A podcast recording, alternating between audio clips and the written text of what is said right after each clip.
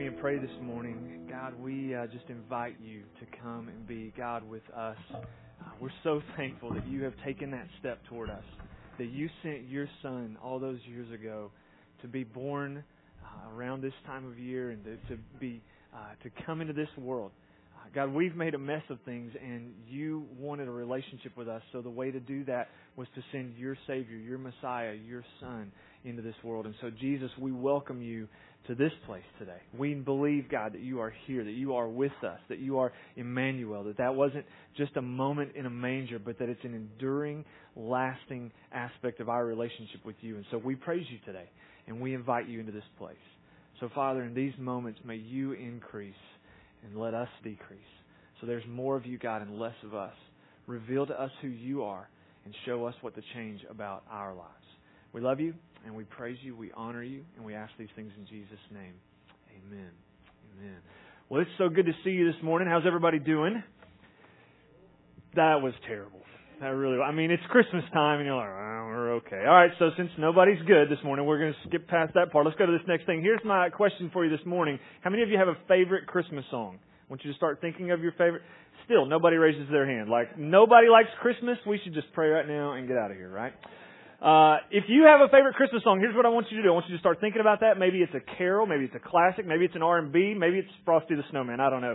But get your favorite Christmas song in your head. You got it? Thinking about it? Favorite Christmas song. And I'm going to count to three, and I want you guys to yell out to me and tell everybody in the room what's your favorite Christmas song. You ready? You got it? One, two, three. I know, that's my favorite too. I love that. It was good. Who said that song from Frozen? That is not a Christmas song. I think I think I heard "Do You Want to Build a Snowman?" That's not a Christmas song. Don't want to disappoint anybody, but man, I love Christmas music. In fact, to me, it doesn't start to feel like Christmas until the music kicks in. Have you ever kind of felt like that? I know where we live, uh, sometimes it's just chaotic around this time of year with Thanksgiving and going through the holidays and getting ready for Christmas, and everybody starts putting up their decorations, which that's not Christmassy, that's chaotic, because uh, now your house has got all your fall decorations and your Christmas decorations all in one giant room, and there's things everywhere, and it's just a mess. And so it doesn't start feeling like Christmas to me until I start hearing Christmas music. That's what it feels like to me because even where we live, I mean, it's a little chilly right now, but a lot of times this time of year, it's still kind of warm. And so you start going, man, how do people in like Florida celebrate Christmas? That is crazy. I had a friend one time who grew up in Australia and like Christmas season in Australia on the other side of the world, it's hot. It's like when they would sing songs about let it snow, let it snow, let it snow, they were looking around going, what is this snow we're supposed to be talking about, right? And so it's not a Christmas idea for them. But for me, when you start singing the music of Christmas, that's when things really start to kick into to gear for me. And here's why I believe that's true. Because the music of Christmas helps us understand the message of Christmas. And if you're taking notes this morning, and if you like to keep up with those kinds of things, you can just write that down that this is part of the Christmas celebration. Is that we sing, that we make music to God.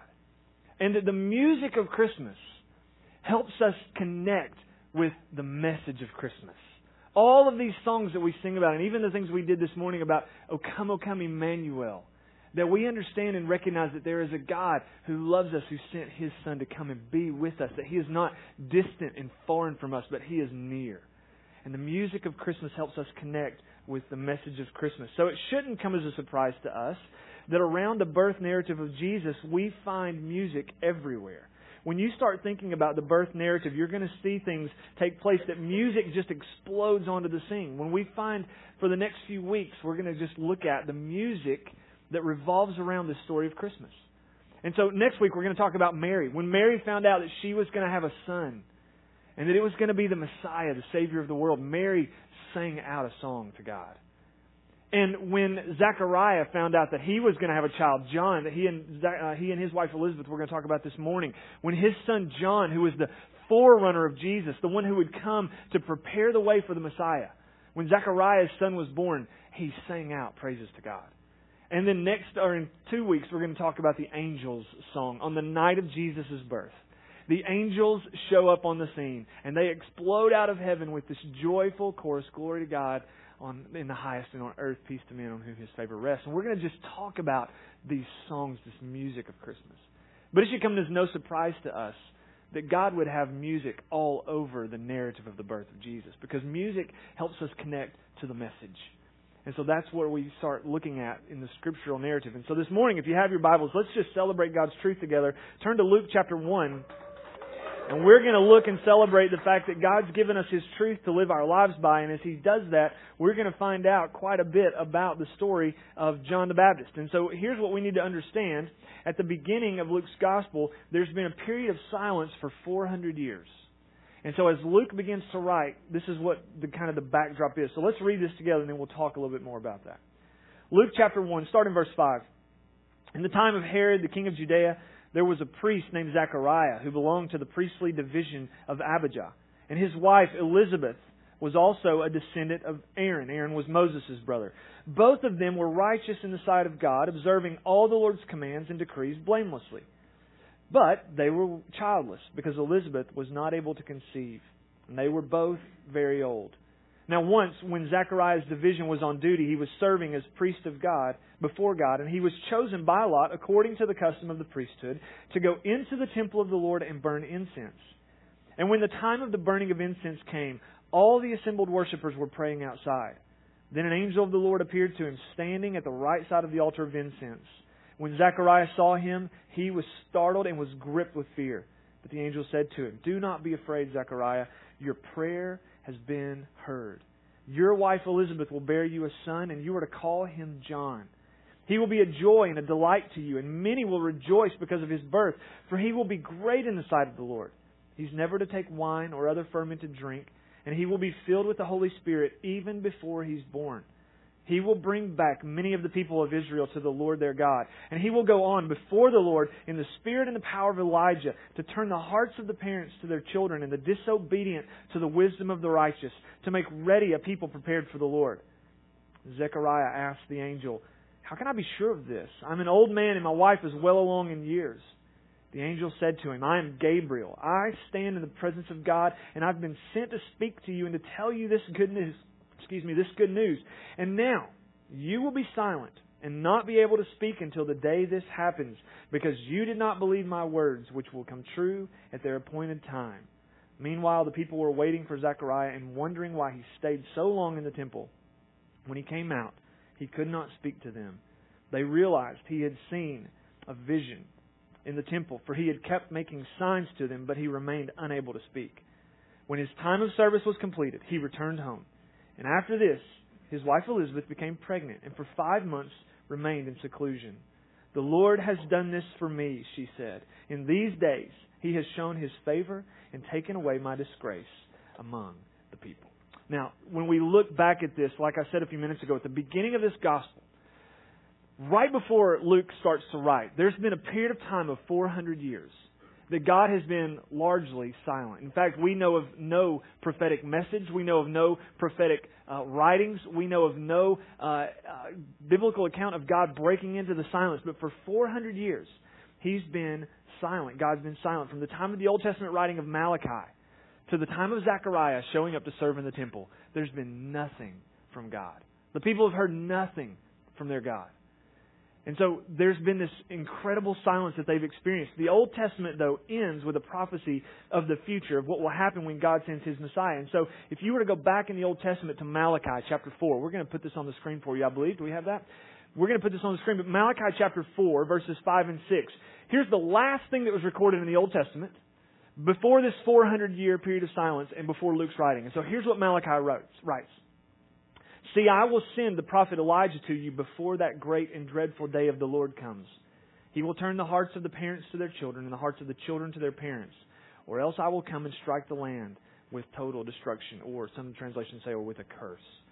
So the prophet Elijah is one of the most revered prophets of the Old Testament period. Uh, he's one of the most powerful prophets. He's a guy that caused there to be no rain in Israel for a period of three years that he shut up the, the skies and the heavens, and God gave him the power to, to withhold rain from being sent to Israel. And so Elijah is one of the most prominent um, prophets that there is in Israel. Malachi says that before the Messiah comes, that God's going to send the prophet Elijah to prepare the way for the Lord. That he's going to send someone who will be a forerunner, who will proclaim that the Messiah is coming, that the Savior of the world is on his way, and that God has a plan, and that he's doing something about his promise that he gave thousands of years ago. So even today, because the Jewish people don't accept Jesus as being the Messiah. The Jewish people are still, in, today, when they celebrate Passover, many Jewish people will set a place at the Passover table for Elijah in anticipation and waiting for the prophet Elijah to come back to usher in the Messiah for the Israelite people, for the Jewish people.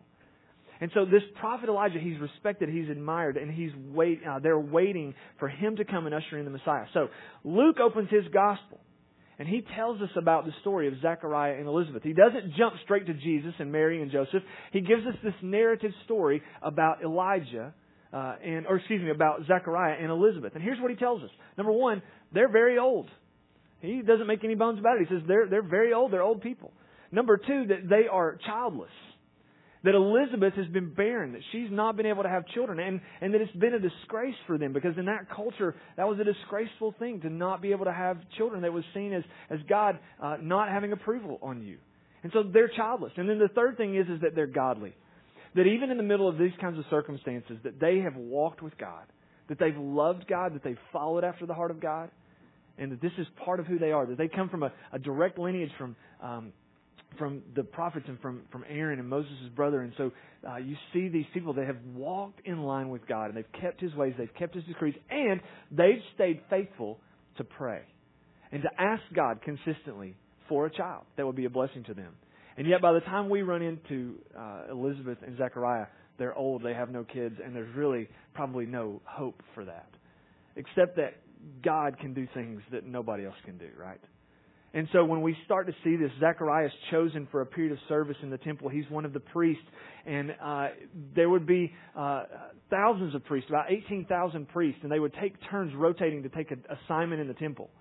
And so just at the right moment, God allows Zechariah to be chosen for that. And then he gets to Jerusalem where he's going to serve in the temple, and they draw straws in a way. They cast lots or draw straws, and it was like a one in five or six chance that you might get to actually be the, the one who would go into the temple and sacrifice or to burn incense on your day of, of preparation. And so Zechariah ends up drawing the straw, and he's chosen to go into the temple on this day. What are the, the odds? What are the chances that of, of 18,000 prophets that he would be chosen in a select group and then they would get to Jerusalem and he would be chosen to go in? God's working something out.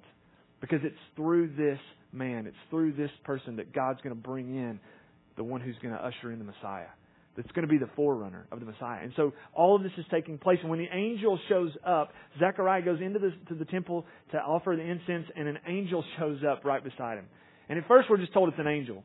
He's just to the right of the table of incense, and we don't know who this is, but the angel obviously scares Zechariah because we would be terrified too if somebody just showed up beside you, right? And probably, you know, tall and glowing, maybe, I don't know, like angels, whatever they look like. We always picture them with giant wings, and so if that showed up in the room you were standing in, you would be scared too, right? So don't pretend like Zechariah's, you know, a wimp or anything. This angel shows up and he's scared, and the angel does exactly what every angel does when they show up in Scripture. What's the first thing they always say? Because everybody's always terrified don't be afraid. Don't freak out. It's just me. It's cool. It's like, it's just you. You're an angel. And so you've got this moment where it says, don't be afraid. Your prayer has been heard. See, Zechariah and Elizabeth hadn't given up praying. They had faithfully prayed. Even I believe at this stage, I don't think that the angel was saying, Do you remember that prayer you prayed 30 years ago to have a baby? God heard that prayer. It took him a while, but he heard it. I think they're still faithfully praying even in their old age, I think that Sarah, or that Elizabeth and Zechariah are praying and saying, God, would you bless us with a child? Would you give us a child? Would you give us a son? And so the angel says, God's heard your prayer. You've not given up. You've been faithful to pray. And here's what you need to know about the child. The child will be a joy and a delight to you. He will also be great in the sight of the Lord. Like this child that you're going to have, your wife is going to get pregnant. She's going to have a child. And when he comes, he's going to be a joy and a delight to you. That's true of every child, right? Of every parent. When you hold your baby for the first time, they're a joy and a delight. And it doesn't matter. We we know we've seen kids go wayward and we've off the path and all those kinds of things, and yet they're still they're the delight of our eyes. They're our our children. And so the angel says, "Hey, listen, you need to know that this child, he's going to be a joy and He's going to be a delight to you. And you're going to see that He's not only going to be a joy and a delight to you, but He's going to be great in the eyes of the Lord. And in fact, many will flow to Him. Many will come to him, and he will make a difference in Israel. He'll be born, and I love this. I never paid attention to this before. I don't know how I missed this, but in verse 14, he will be a joy and a delight to you, and many will rejoice because of his birth. Verse 15, for he will be great in the sight of the Lord. He's never to take wine or fermented drink, and he will be filled with the Holy Spirit even before he's born. Now I've never I had never paid attention to that little phrase in, in my Bible before. I've read the Christmas story hundreds and hundreds of times. But I've never paid attention to this little phrase here. That your son will be filled with the Holy Spirit even before he's born that when John comes onto the scene, that when Elizabeth gets pregnant, that he's going to be filled with the Holy Spirit even before he comes out of the womb. And this is amazing, and we're going to see more about why this is important next week, but I want to talk about that just in, for a minute because you're going to see that this isn't a typical response of the Holy Spirit. That in the Old Testament time and in this period of time, we need to understand that for us, when we invite Christ into our life, that the Spirit of God comes and lives in our heart. Jesus said when He left earth to ascend back to heaven, I'm going to go away and prepare a place for you, but I'm going to send a comforter to you. I'm going to send my Holy Spirit, and He's going to reside with you. He's going to live with you. He's going to live in you. But before Jesus came, this is what took place. That the Holy Spirit was a gift that was given on special occasions to certain people and for a limited period of time uh, the very first time we see the appearance of the Holy Spirit in Scripture is when the original tabernacle was being built in the desert. That God said to, to Moses, I'm going to put my spirit on workers, and they're going to be able to do things that they normally would not be able to do to craft this tabernacle that I want you to build for me. And they were filled with the Holy Spirit. Special assignment, certain people, limited period of time. When the angel tells Zechariah that he's going to have a child, he says, John, your son, is going to be filled with the Holy Spirit even before he's born. This is going to be a special child. He's got an assignment. He has a purpose, and I want you to understand what that is. He'll go on before the Lord in the spirit and the power of Elijah to turn the hearts of the parents to their children and the disobedient to the wisdom of the righteous to make ready a people prepared for the Lord. Do you remember the passage that we read from Malachi just a little while ago? What was the last thing that Malachi referenced in a prophetic message to the people of Israel? On the great day of the Lord, when He comes, the forerunner, Elijah, will come and He'll turn the hearts of the people, the parents to their children, and the hearts of the children to their parents. And if that doesn't happen, then I'll strike the land with a curse. It'll be destroyed. And now, 400 years later, the very first thing that's said following the Old Testament, God picks right back up where He stopped. The hearts of the parents will be turned to the children, the children to the parents. In Luke, the angel comes to Zechariah and he says, and here's what's going to happen. He's going to come in the spirit and the power of Elijah, and he's going to turn the hearts of the parents to their children, and the hearts of the disobedient to the righteous, which sounds a whole lot like children, right? Those disobedient little codgers, and we're going to go, hey, those disobedient little guys going to turn back to the righteous, which parents means what? We're supposed to live righteous lives before our kids, that we're supposed to stand upright in the sight of God because our kids are watching us. He goes, This is what's going to happen. John's going to help this transition. The Old Testament ends, the New Testament begins. 400 years, the message stays the same. God says, I haven't finished my work. And your son's going to come in the spirit and the power of Elijah. Now, here's what that means He's going to be a type of Elijah. It's not going to be Elijah reincarnated. Uh, it's not going to be the literal Elijah. He says, I'm going to put the spirit of Elijah in your son. He's going to be a type of Elijah. And Jesus' disciples once asked Jesus about this prophecy that before the Messiah would come, that Elijah would show up first. Because remember, this was an important part of Jewish culture.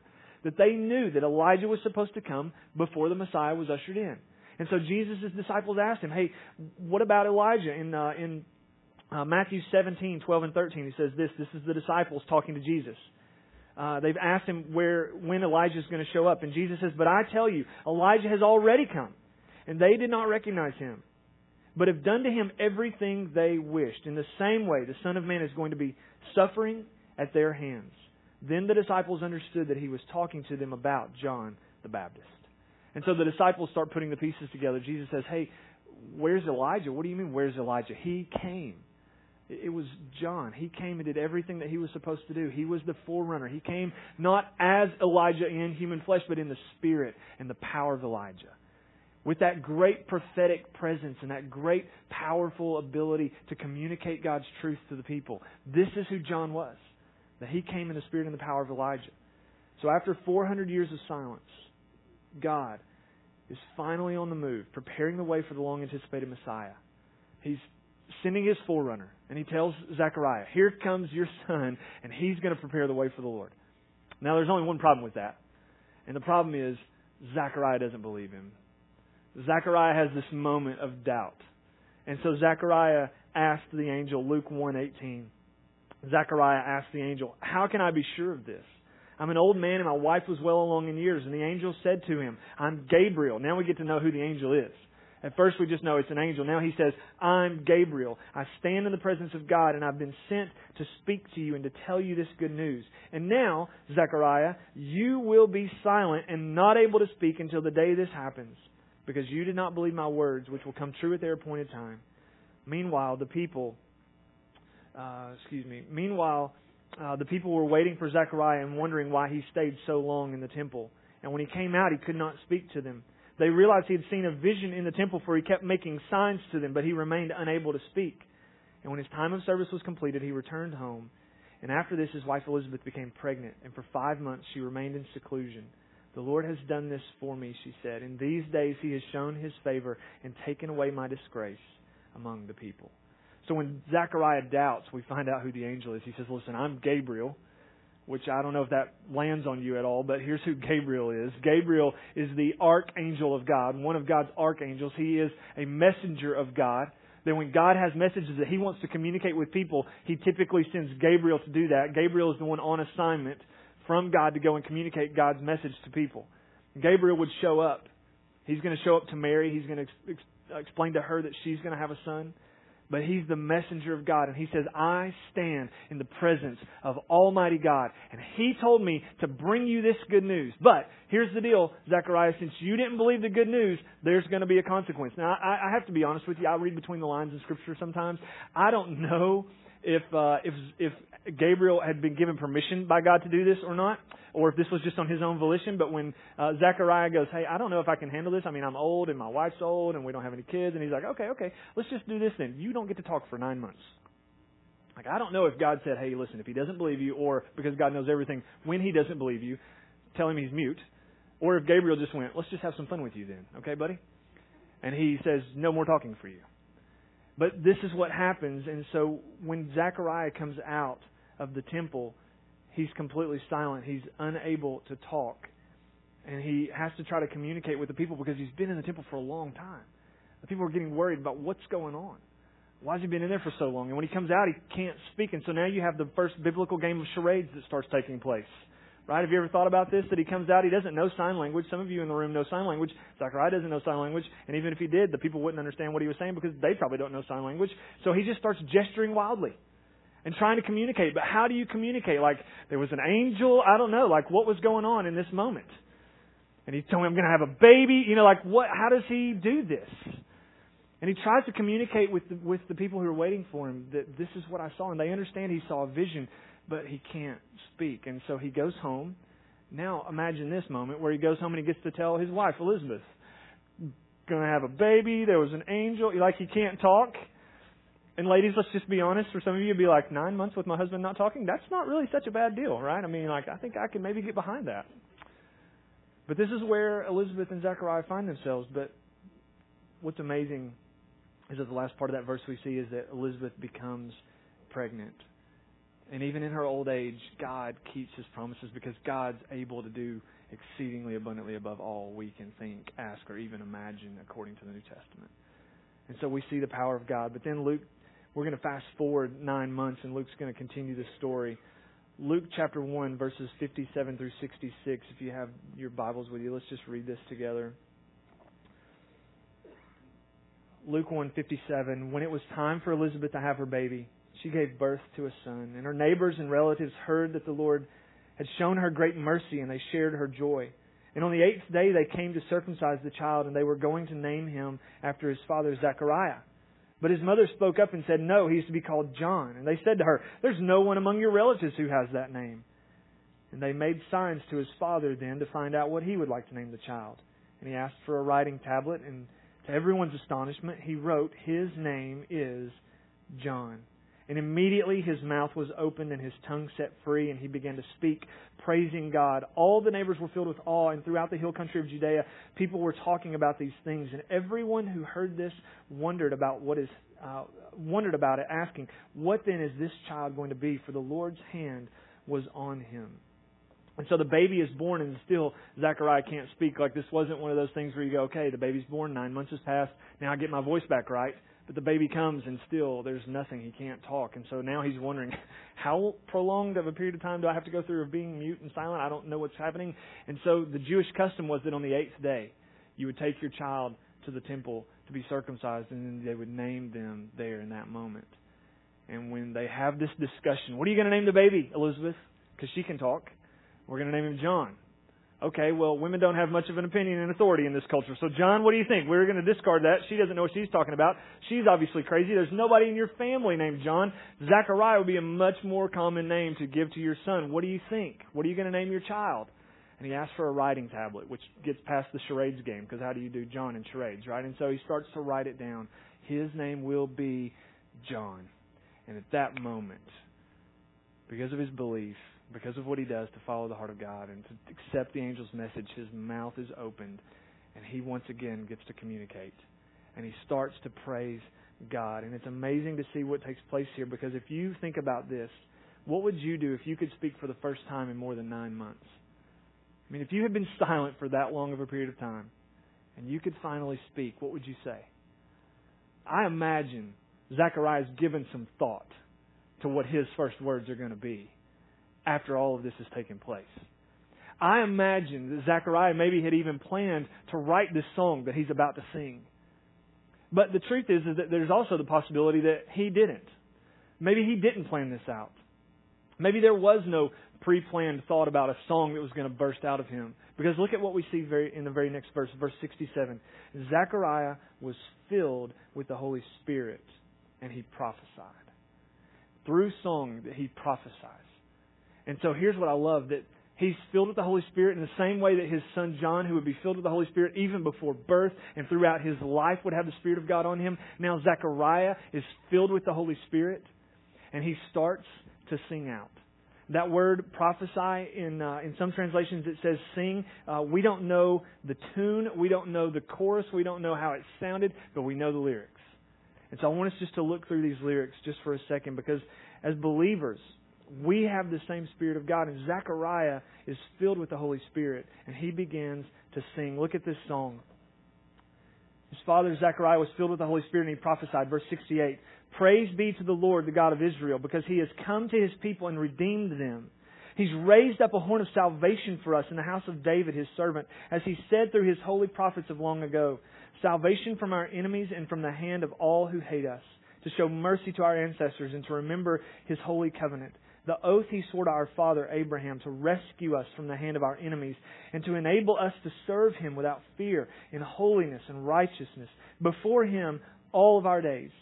And you, my child, will be called a prophet of the Most High. For you will go on before the Lord to prepare the way for him, to give his people the knowledge of salvation through the forgiveness of their sins, because of the tender mercy of our God, which, by which the rising sun will have come to help us come to us from heaven to shine on those living in darkness and in the shadow of death, to guide our feet into the path of peace.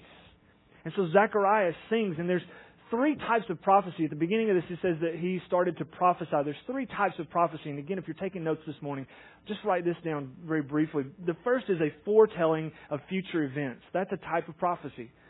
That there are people who are given the Spirit of God and that they can foretell future events. We see this through much of the, New, of the Old Testament and in several places in the New Testament. That there are people who make prophetic statements about the future, that God gives them the ability to predict the future and to say, this is what God will do, this is what's coming up. There's a foretelling of future events. The second is a forthtelling of the Word of God. This is what we would typically think of as the spiritual gift of prophecy in the New Testament.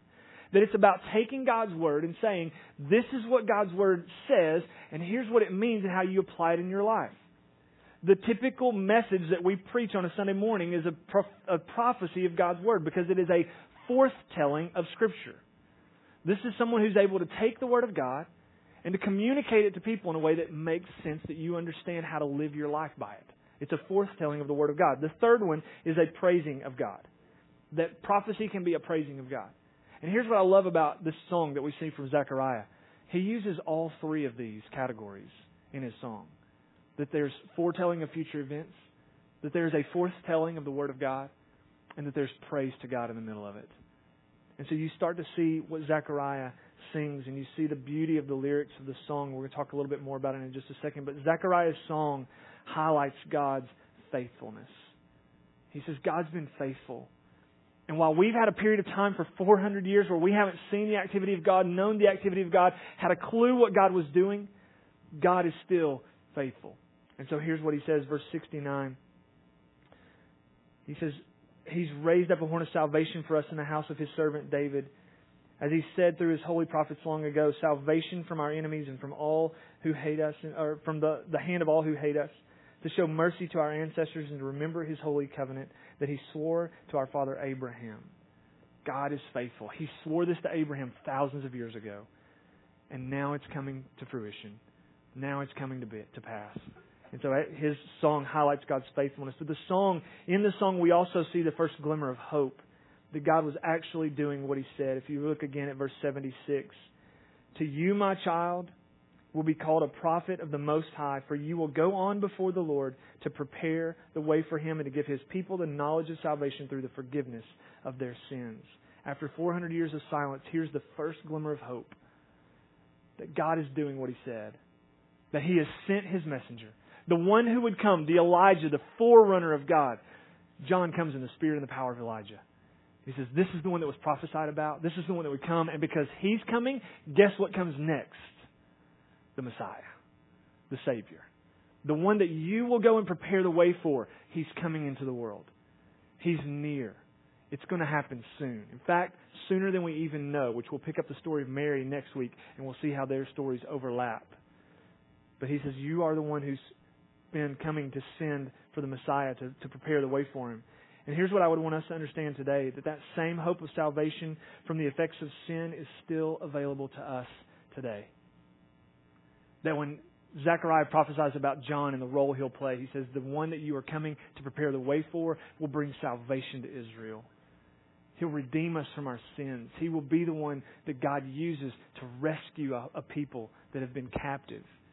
And There's two forms of captivity that they're dealing with. They're dealing with the Roman oppression and captivity, but they're also dealing with the same captivity we face and deal with today, and that's the captivity to sin and the effects of sin on our hearts. It's gripping, it's destructive, it casts a dark shadow over us.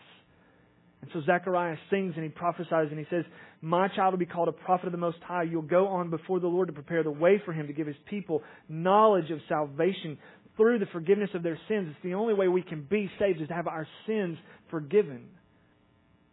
And some of you today still find yourselves captive to the dark shadow of sin and to its